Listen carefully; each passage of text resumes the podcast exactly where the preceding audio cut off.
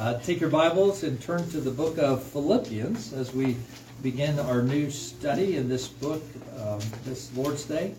Philippians chapter 1, we'll be looking at verses 1 and 2. If you're using a Pew Bible, it's found on page 980.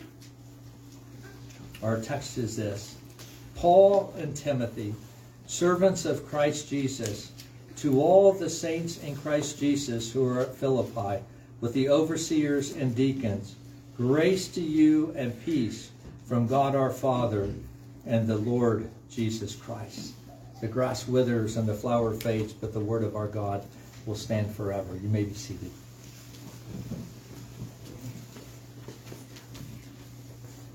Let's pray.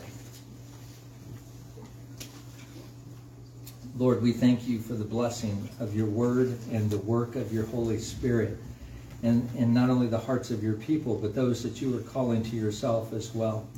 We pray for that ministry this morning, that God, you would be glorified and exalted. Uh, Lord, I am a weak vessel, and we are a people who struggle um, in this world. Um, but God, we pray for your supernatural work to be done here this morning, that your word would accomplish its purpose and bring glory to your name. We ask in the name of the Father, the Son, and the Holy Spirit. Amen.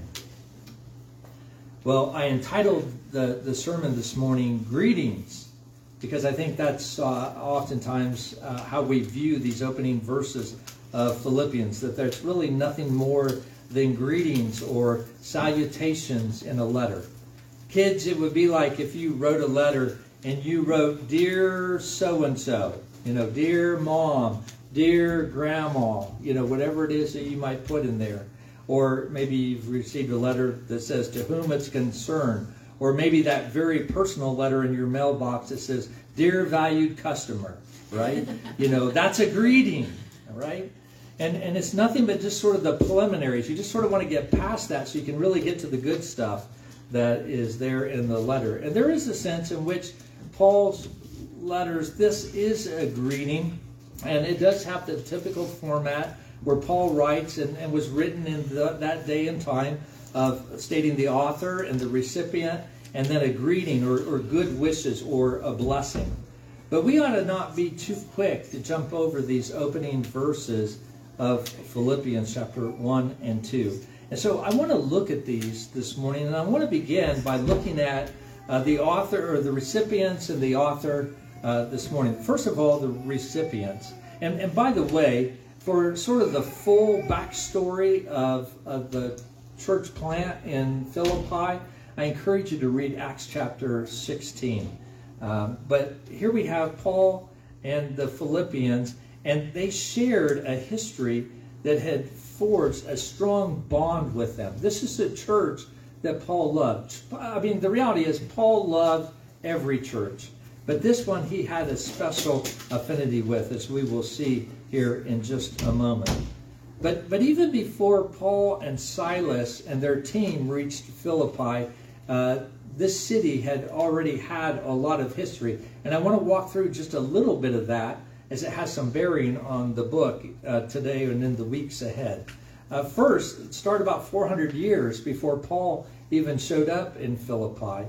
Um, the city had been taken over by King Philip II of Macedonia. And you may say, who is King Philip II? He is Alexander the Great's father, okay, if that gives you any kind of context. And that's actually why the city is called Philippi, after King Philip. And then, about 100 years before Paul comes on the scene, then Octavian, which was Caesar's nephew, and General Mark Antony, which you had heard of before, I'm sure, uh, defeated Caesar's army, and as victors, they made Philippi a Roman colony.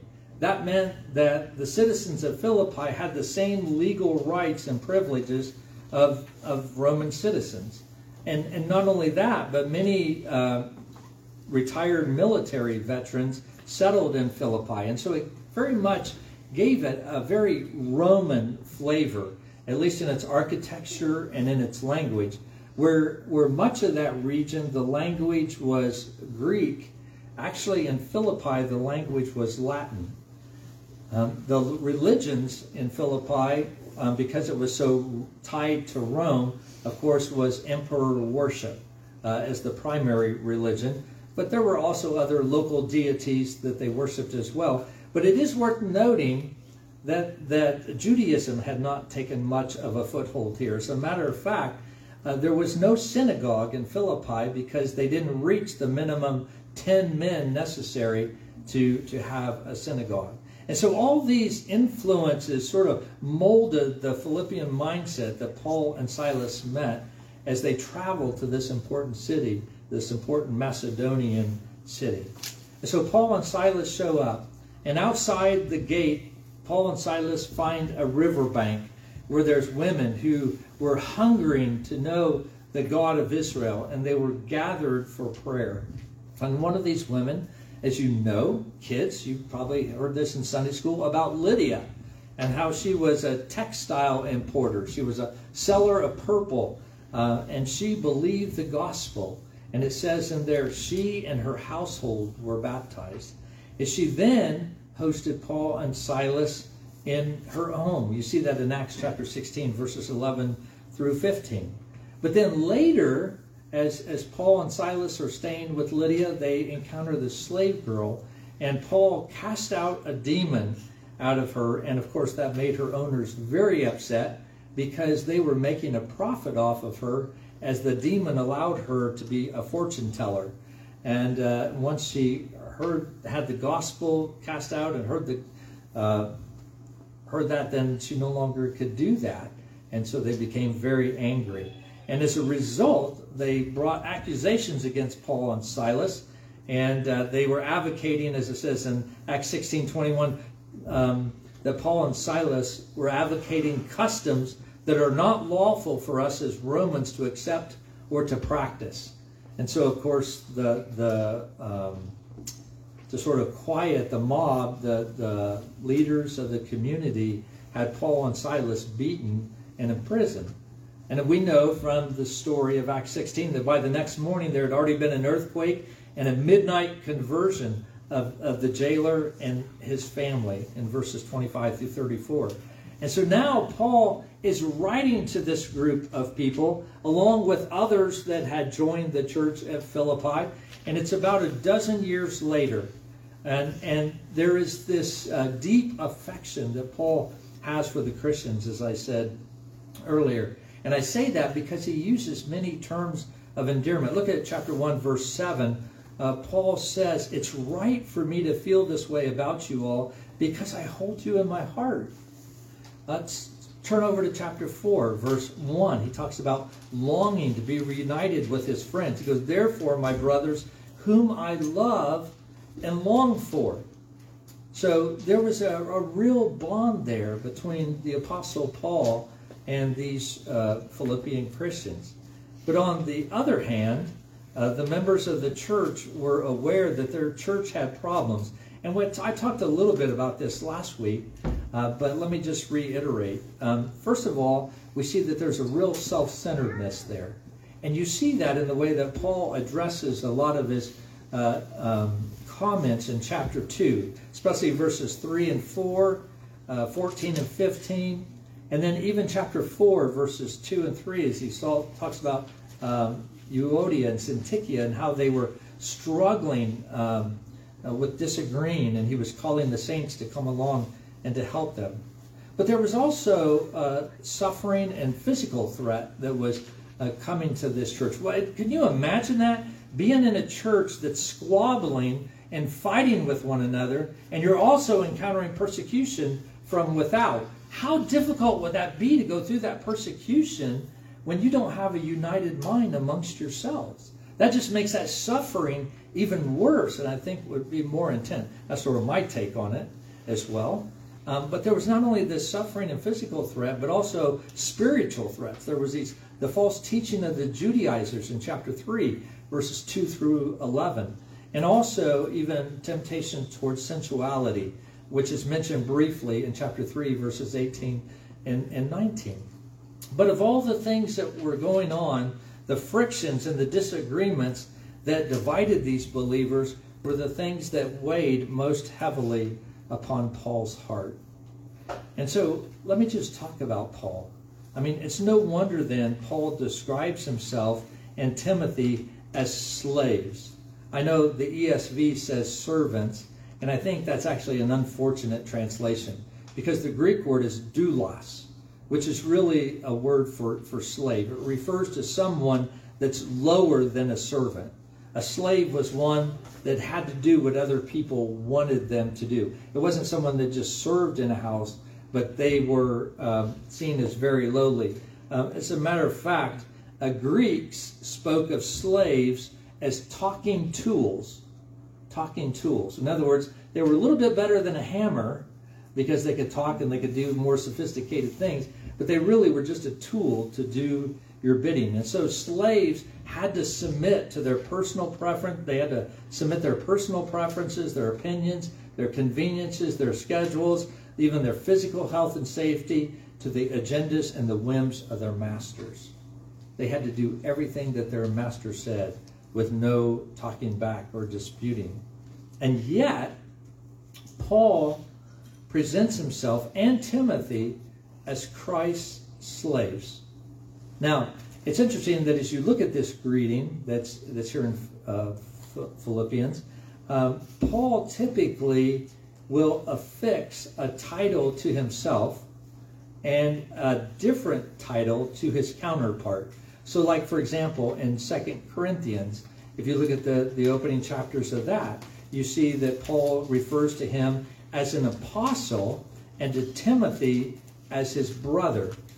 But it's only here in Philippians that Paul opens an epistle by associating a colleague with himself and then giving a shared title. And in this case, slaves of Christ Jesus. Now, why would he do that? Why would he do that in this letter and not anywhere else? Well, the Philippians, who were divided over the issues in the church, needed to see Paul and Timothy, um, to see in Paul and Timothy the counterintuitive truth that these men bear God's authority because God has captivated them as his slaves. Because God has captivated them as his slaves. Let me just say this Paul and Timothy were living proof that those whom Jesus saves, he also enslaves. You're like, what, Pastor Rick? I'm not sure I heard that right. Say that again. Okay, those whom Jesus Christ saves, he enslaves. Now, I don't think we oftentimes think of the Christian life in that way. Um, but the Philippian Christians needed to see that in their self centered preoccupations and their competing agendas in the church, what joyful slavery looks like close and up front. And, and this is very counterintuitive for us as American Christians. I mean, uh, if you ask the Christian on the street, this would be fun to do this afternoon, wouldn't it? Just to grab Christians on the street and interview them and, you know, and say, hey, my pastor says that when Jesus saves you, he enslaves you. What do you think about that? You know? And, and I think that most people would say, well, what kind of salvation is that? You know? That deprives us of our cherished autonomy and subjects us to the will of another. That doesn't sound like freedom to me in Christ. But consider the link between being saved and being enslaved by Jesus from, from this perspective, and that is that everyone is somebody's slave. Uh, despite the common misconception that we can be captains of our own destiny, right, which is oftentimes what we hear out in the culture, no matter how much we would like to think of ourselves otherwise, our every plan and action is driven by a desire to avoid pain or to achieve gain uh, by pleasing or placating some lord or some idol in our lives, right? So we're being controlled by something else. And, and, the master that we serve may be our, our money or success. It may be our affections or romance. It, it may be reputation or respect. You demand that your kids are going to respect you. You may be enslaved by other people's opinions or terrified or re, uh, of rejection or ridicule Or maybe you're afraid of being alone. And so you do everything you can to make sure that those things don't happen. You also have to face the fact that every master other than Jesus will exploit and disappoint you, will use you, and then will discard you in the end. I know it doesn't look like that. Sin looks so appealing, doesn't it, kids? Whenever you get the opportunity to do something that's wrong or naughty or sinful, doesn't it look really good? You're thinking, this is going to work out very well for me. Usually in the end, it doesn't work out so well, but that's what it seems like at the beginning. And even we as adults fall into that trap. But when you realize that we all serve one master or another, and that other masters inevitably abuse and fail us, suddenly we find that there is nothing as liberating as being a slave of Christ Jesus. The church father Chrysostom once said, uh, One who is a slave of Christ is truly free from sin. And if, and if he is truly a slave of Christ, he is not a slave in any other realm. You see, brothers and sisters, we are still slave to other things, only to the point that we are not trusting in Christ. But he has saved us to set us free. And so Paul starts by inviting the Philippians to follow he and Timothy's lead, uh, to tasting the freedom of bowing to Christ's lordship. And Paul is going to show the Philippians in this letter how being a slave of Jesus has set his heart free to accept whatever circumstances may come along as long as Christ gets glory through those circumstances. It doesn't matter how difficult or how hard or how painful those circumstances are, Paul will delight in them if Christ gets glory. Look at chapter 1, verse 20 as it is my eager expectation and hope that I will not be at all ashamed, but that with full courage, now as always, Christ will be honored in my body, whether by life or by death. It doesn't matter whether I live or whether I die, whatever will make Jesus most happy, whatever will bring him most glory, that is what I want. Or Paul is a slave of Jesus Christ. Timothy, though, also is captivated by Christ, uh, so much so that in chapter 2, verses 19 through 24, uh, Paul talks about how he cares more about his fellow Christians than about even his own comfort. That for Timothy, to serve others was even more important than meeting his own needs. So, where the Philippians were promoting their self and their own agendas, for Paul and Timothy, it was about following Christ. Look at verses 1 and 2. Look at how many times, even in two verses, that it mentions Christ. Paul and Timothy, servants of Christ, to all the saints in Christ Jesus, who are at Philippi with the overseers, the deacons, grace to you and peace from God our Father and the Lord Jesus Christ. For them to live was Christ. He was their master. Christ was the focus of Paul and Timothy's life. Paul sees Christ as the only master worth honoring, the only cause to make life worthy and death worth dying. So the epistle's opening verses express Paul's first point that, that I want you to walk away with, and that is this that the heart of joy is selflessly serving King Jesus and others for his sake right? I mean, we think of joy is, is something that meets our needs, something that, that, that makes me happy, something that, that will benefit me. And Paul says, no, no, no, I, I, actually, you have it wrong. He says the heart of joy is, is selflessly serving King Jesus. It's being a slave of Christ Jesus and of others for his sake. That's what he wants us to see. Now, what it, would it do for our unity as the body of Christ, for our patience with other who sees things differently if we were to think like Paul and Timothy, to see ourselves as slaves of Christ Jesus? Now, let me just, I want to clarify something.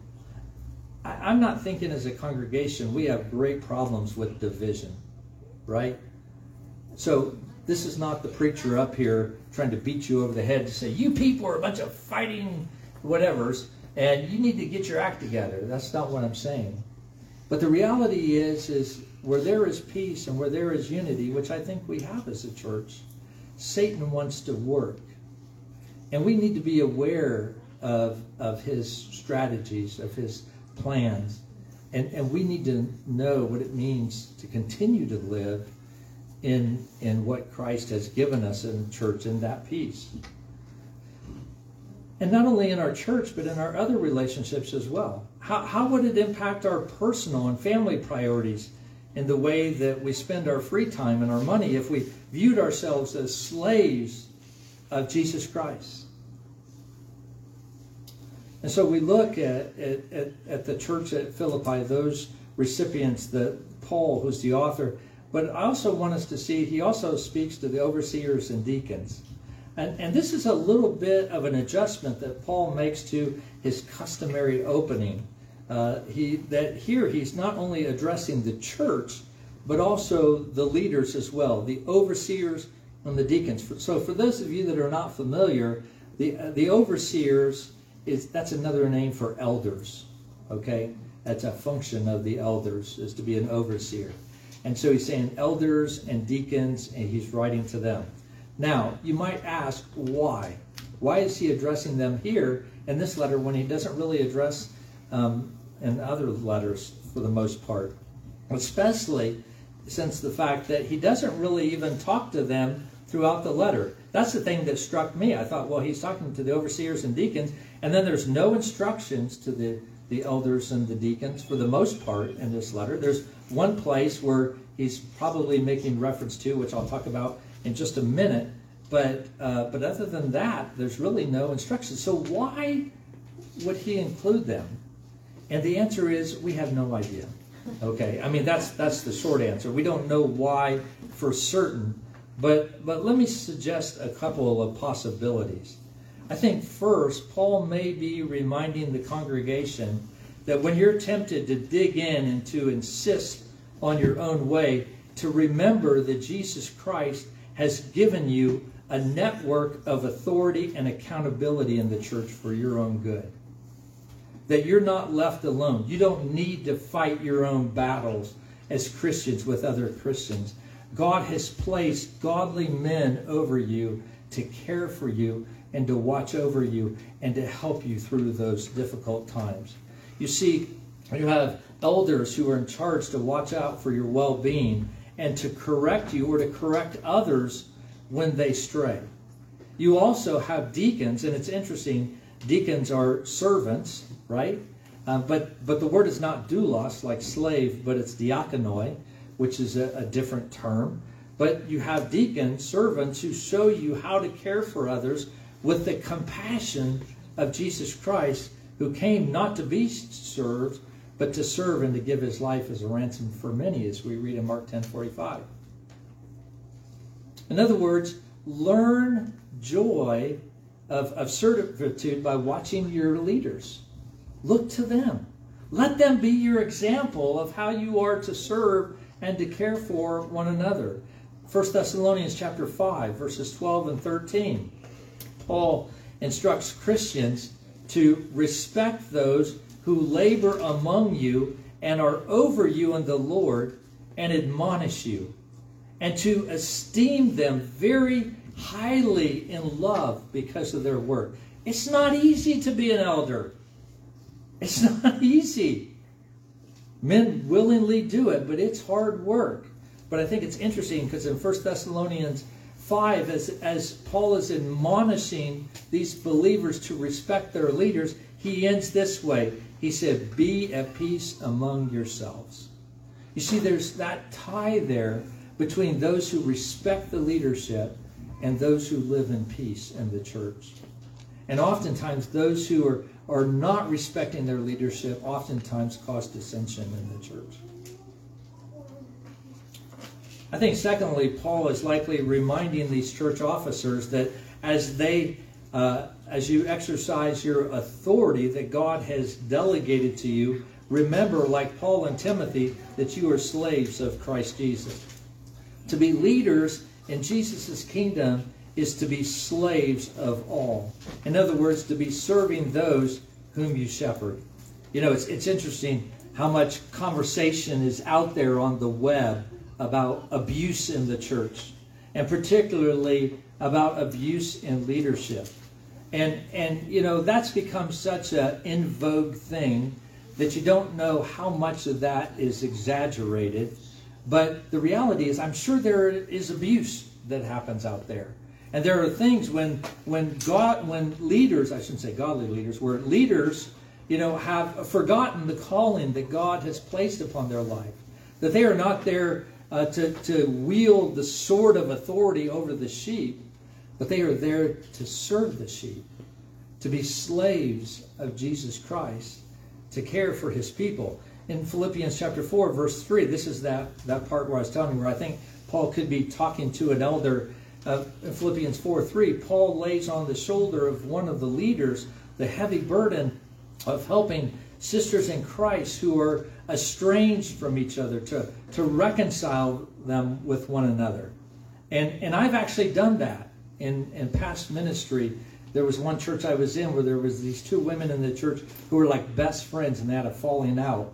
And as the assistant pastor, I got the joy of seeking to bring reconciliation with them you know, it was not easy. It requires a lot of prayer, a lot of carefulness, a lot of gentleness, a lot of listening, a lot of uh, holding out the Word of God.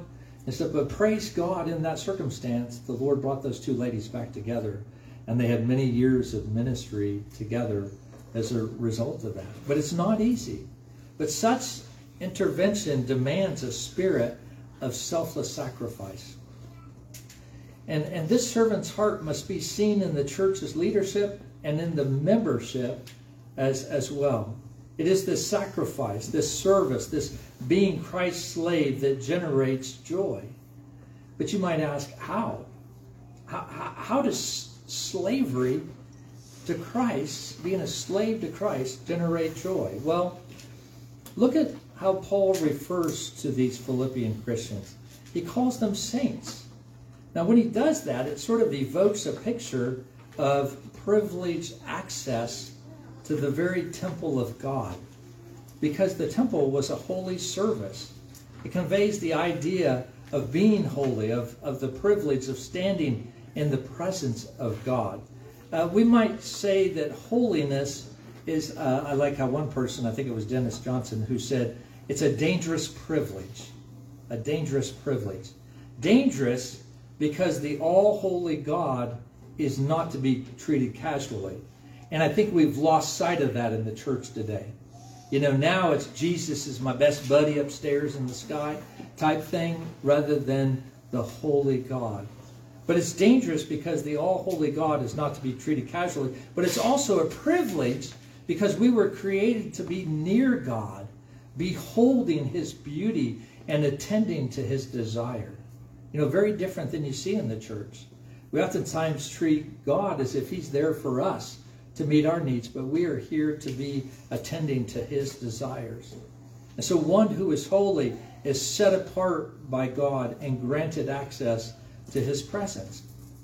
And yet, amazingly, the Bible calls people who are not pure or free from devi- uh, defiling sin, people who squabble with one another, people who get in disagreements with one another in the church, such that they're causing a ruckus, holy and saints. You see, Paul applies this privilege to a congregation that was composed of all sorts of people from very diverse ethnic and religious backgrounds. And, and since there was such a small Jewish population at Philippi, so much so that they couldn't have a synagogue. I'm guessing that most of these were Gentiles that, that made up this church. Um, and so this term is uh, being holy, of being saints, is applied to these Gentiles, to Lydia, to the jailer alike. But you have to ask yourself, how can this be? How could the Creator, who is completely holy, allow soiled, sinful people such as Lydia and the jailer, or Paul and Timothy, or you or I to stand in his presence, admiring his glory and attending to his verses. Well, look at what it says after it talks about saints. To all the saints in Christ Jesus. Now, Paul uses that phrase, in Christ, in him, in the Lord, over 20 times in this book.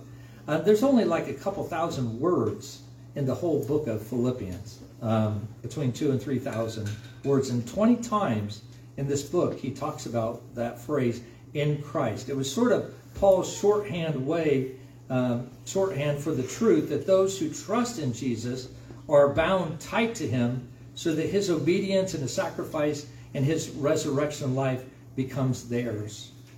And it's no wonder Paul says in chapter 3, verse 9, in him, not having a righteousness of my own that comes from the law, but that which comes through faith in Christ, the righteousness from God that depends upon faith. But but notice that God's grace in chapter or excuse me in verse 2, uh, which makes us fit to bask in his beauty, is for all the saints. He says in verse 2, grace to you. That word you is plural.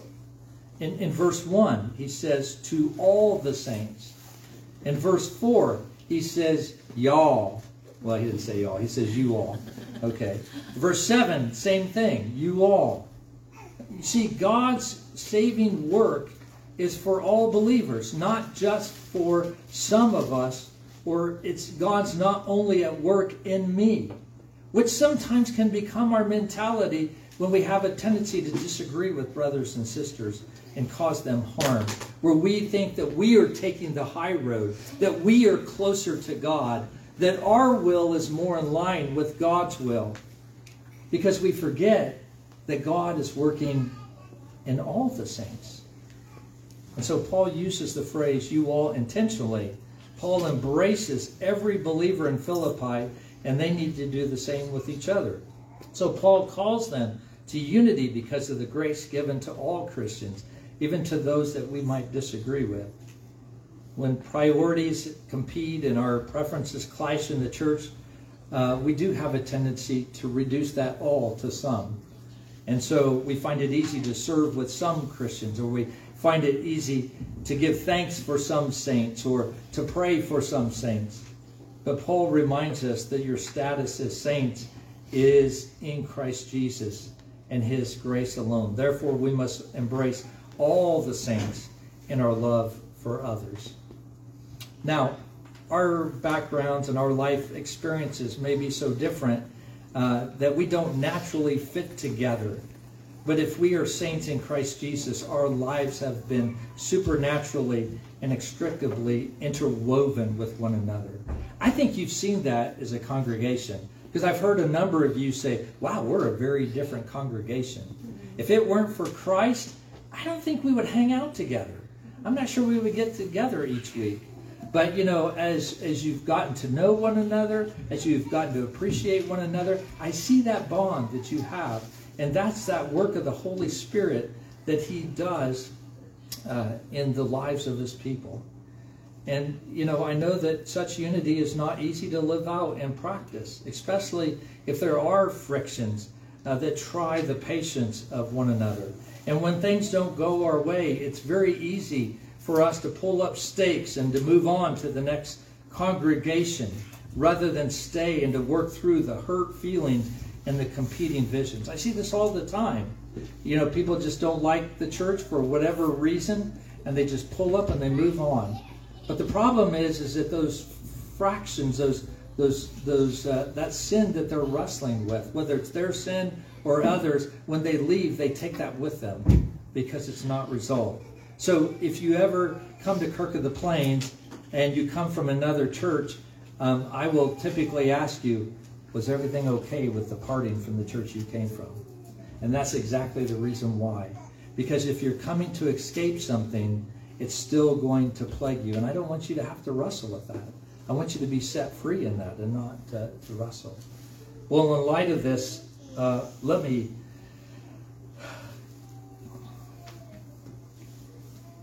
let me look at uh, verse 2 where it does talk about the grace and the peace says, Grace to you and peace from God our Father and the Lord Jesus Christ. Christ's grace and peace have the power to turn selfless service into lasting joy. You know, Paul is evoking nothing less than the favor of God, uh, the embrace of the Father, lavished as a free gift on those who do not deserve uh, his grace, but deserve condemnation. And he's saying and he's reminding these Christians, the grace of God is yours. And, and, and this grace results in peace. It's the reconciling reality that secures our place in God's heart. Nothing but God's grace could give us peace with God. You see, our sin creates this huge chasm of antagonism between us and our Creator. And this terrible divide will not disappear by just pretending that it's not there. There are many people who live their lives, you know, thinking that they're going to go to heaven. They have no uh, thought of God. They have no sense of, of the need to, to reconcile with Him. They just think, yeah, I'll just live my life. It's okay. I'll just move on, and then I'll be with God forever. But this is also true in our relationships with one another. I want you to listen carefully as I share this with you, because this is really important. When someone has hurt you, you can't pretend the offense is not there. You can't simply move on.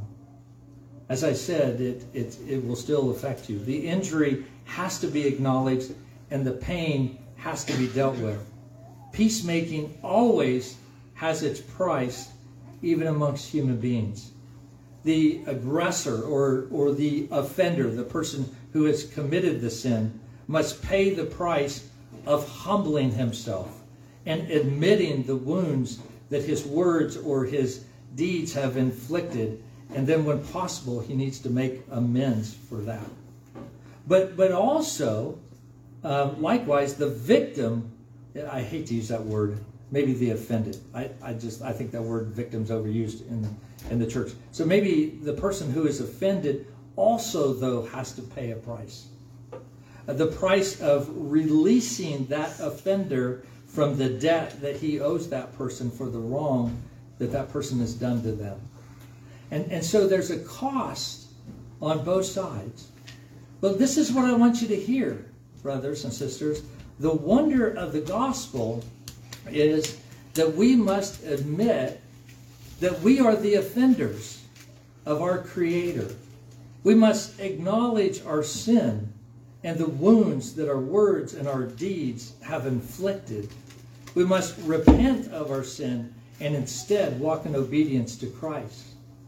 And likewise, the God whose honor we have violated has come to absorb that pain that should be ours and release us from the debt that we owe him. And so basically what I want you to see is this that the transaction that has happened in the gospel between us and God is the same transaction that has to take place between brothers and sisters in Christ when there's been an offense with one another. There has to be a humbling and an asking for forgiveness, and there has to be a granting of that forgiveness and releasing them from that debt. And the peace that Christ has secured from us frees us to do that very thing. And so God's grace and peace not only imparts forgiveness, but it also transforms our hearts and the affections of our hearts. God's not so incompetent to leave us forgiven, but unchanged in the poison self centeredness of our hearts. He deals with that, brothers and sisters. And Christ has set us free with such an invincible love that we will never again be satisfied to look to our own interests or to be fixated on our own reputations, or to be enslaved to our own self image. Now, that's not to say we won't do those things, or we won't be tempted to do those things, but there will not be a satisfaction because of what God is doing in us to set us free from those masters that we might be enslaved to Him and to serve Him and to experience true freedom in Jesus Christ. Instead, instead Christ's glory becomes our heart's chief delight, and his love for others ignites our compassion. You see, to receive grace and peace from the Father and the Lord Jesus Christ is to discover the joy of belonging to the Master who made and redeemed us for himself. And so when you think about the Heidelberg Catechism, and I know that's dear to a, a number of you, you think about the first question, right, of the Heidelberg Catechism. It's, it's, it's spot on. You know, the Christian's only comfort in life and death is that I am not my own, right? I am enslaved. I, be, I um, that I am not my own, but belong body and soul in life and death to my faithful Savior, Jesus Christ. You see, to belong to another, to belong to God, to be captivated by Jesus Christ is true liberty. And as, so as we consider these opening verses of Philippians, like I said, at first glance, it can just seem like a very simple greeting that we just need to skip over so we can get to the good part. But let me encourage you that the good part's in the greeting. That, that Paul now has gently brought us into the heart of the matter, subtly challenging our instincts of self centeredness. You see, because we like to be lords. I mean, even if we can't make others do what we want, which we sometimes want to do, uh, we at least want to be the one who's in charge of our own lives and to do what we want. But Paul and Timothy, slaves of Christ, they turn this upside down uh, and our assumptions that freedom is found in getting our own way. You know, so let me just ask you this morning have you experienced the liberation of surrendering your life to the mastery of Jesus Christ, the eternal Son of God who became a slave to free you from yourself and the masters that drive you? You see, God has designed us for togetherness and created us for community.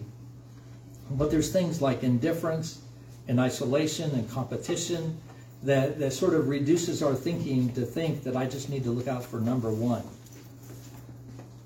I need to keep my options open. I need to avoid long term commitments, things like that, that destroys that unity. But Paul and Timothy challenge our self defensive individualism as they throw their arms wide open to all the saints in Christ Jesus. None of us stands alone. Each of us needs the support and accountability of the rest of the body of Christ. And so I want to ask you this morning, as, as we close, just to think are there any saints in Christ Jesus whom you're having trouble loving as a brother or sister? Do you honor and heed the shepherds and the servants in whose care God has placed your spiritual well being. We don't have deacons, but we have elders. Do you respect them? Do you honor them?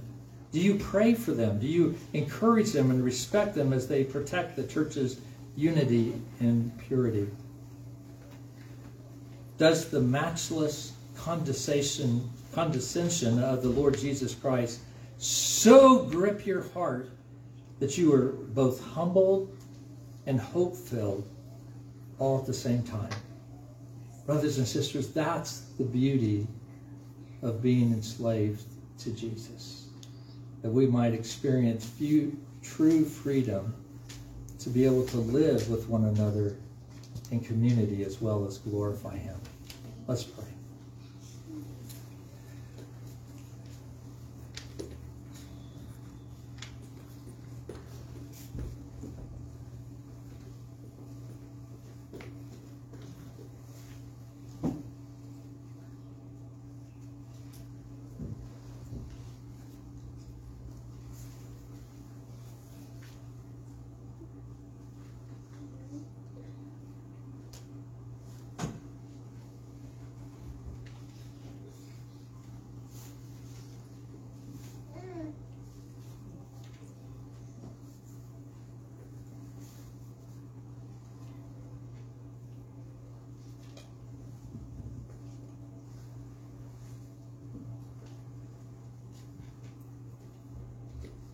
Lord, I want to thank you for the peace and the unity that you have allowed us to experience as a church. But I also pray, Lord, that we would give ourselves uh, to these words that you have spoken to us, that we might guard that peace and that unity when Satan seeks to come in and, and to divide and to destroy. Lord, I pray that we would stand firm in the hope that we have in Jesus Christ. Lord, that you would uh, cause all of us, Lord, to more and more and more so be slaves to you, to walk in the freedom that we have as you as our master. Lord, I pray for anyone that's here today. It may not be that they have a beef with someone in the church. They may. They may. But it may be somewhere else in their relationships at work or with a neighbor or family member, whoever it may be. Lord, I pray that you would humble us to live out the gospel message every day. In the sense, if we've offended someone, to humble ourselves and to go and to ask for forgiveness. But also, Lord, that if we are the ones that are offended, that we would be quick to forgive and to release that person from the debt that they owe us. Um, that, Lord, that you might keep peace and love in our relationships, that we would bear witness to the work that you have done with your church. Oh God, may your name be glorified. We pray in your name. Amen.